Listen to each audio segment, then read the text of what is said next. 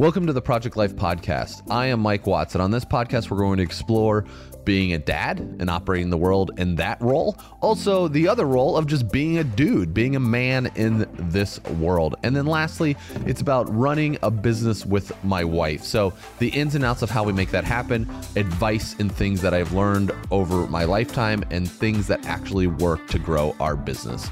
So, enjoy this episode of Project Life with Mike Watts and have a great rest of the day. What's up, people? Mike Watts here. Um, we're going to talk about uh, why Toys R Us is going out of business. Toys R Us, for those of you that don't know, is closing its doors. Babies R Us, I believe, is closing its doors as well. I don't think it's closing all of it, but uh, this just came out 13 minutes ago. Toys R Us shuts down its websites in final farewell to shoppers shuts down its namesake namesake websites and Baby R Us website on Friday. The company is holding a liquidation sale at its U.S. stores. Customers with outstanding gift cards will now have to visit the stores to use the value on the cards. So it closed its doors, right? And oh man, how many stores? Let's see. Store set to bid on Target, Big Lots. I don't know how many stores it actually had, but it's th- we're talking thousands here. I think I'm pretty sure it's thousands with Baby R Us and Toys R Us. And there was no reason Toys R Us should have ever gone out of business. And when we talk about why companies go out of business, the number one thing is they don't change. And Kate asked me that we were, we were sitting around talking one day and, and we read that Toys R Us was going out of business. And I said, because they haven't done anything different. Let me, I need a drink of water. Excuse me. I don't know what's going on with my throat. But I said they haven't done anything different. They haven't changed their marketing game. They haven't changed the way that they have operated. They haven't adapted to what's new. They haven't created a community.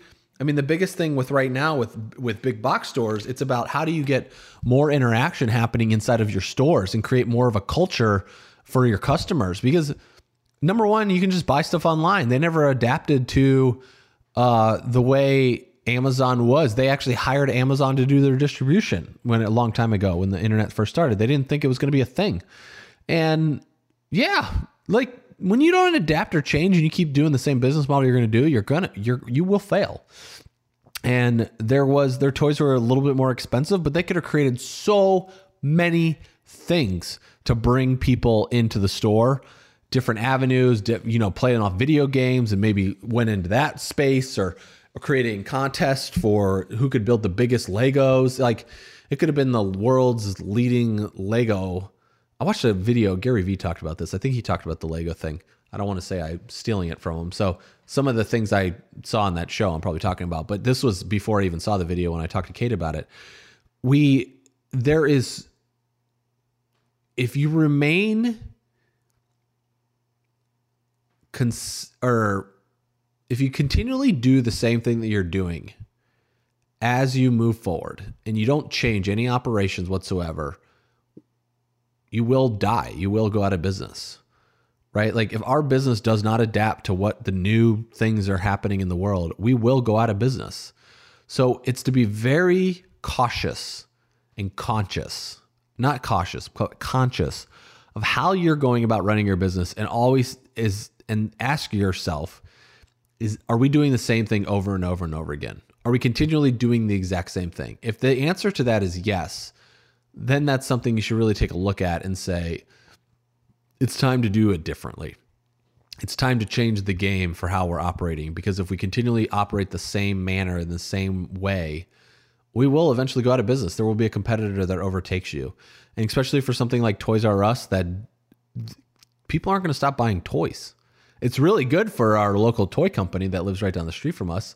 It's really good for them because people still want toys, but instead of traveling 15 minutes south to go to the mall where our Toys R Us in Maine was, they're just going to go five minutes away, you know? And that's really good for the local toy companies in these smaller operations. And I feel like this is what we're going to see continually grow more and more and more.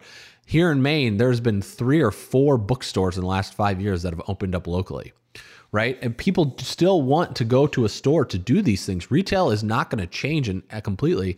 But what's changing is these big box locations for cheaper. People are willing to spend a little bit more money to go five minutes away. And of course, we have Amazon that plays into this and what that looks like from a company and how that affects it. Yes. But it's a learning experience to know because big retail is shutting its doors every single day. There's more and more stores of big retail that are closing down, but there's more boutique stores local in our areas that are that are expanding and growing. I feel like we're to move we're moving back in the direction of local towns and town centers and the local stores in the areas that were put out of business a long time ago. And I feel like we're moving back that direction because that's actually what people want. So it's pretty cool. It's a good thing to learn from uh, regarding what happened to Toys R Us. Make your notes, take your notes.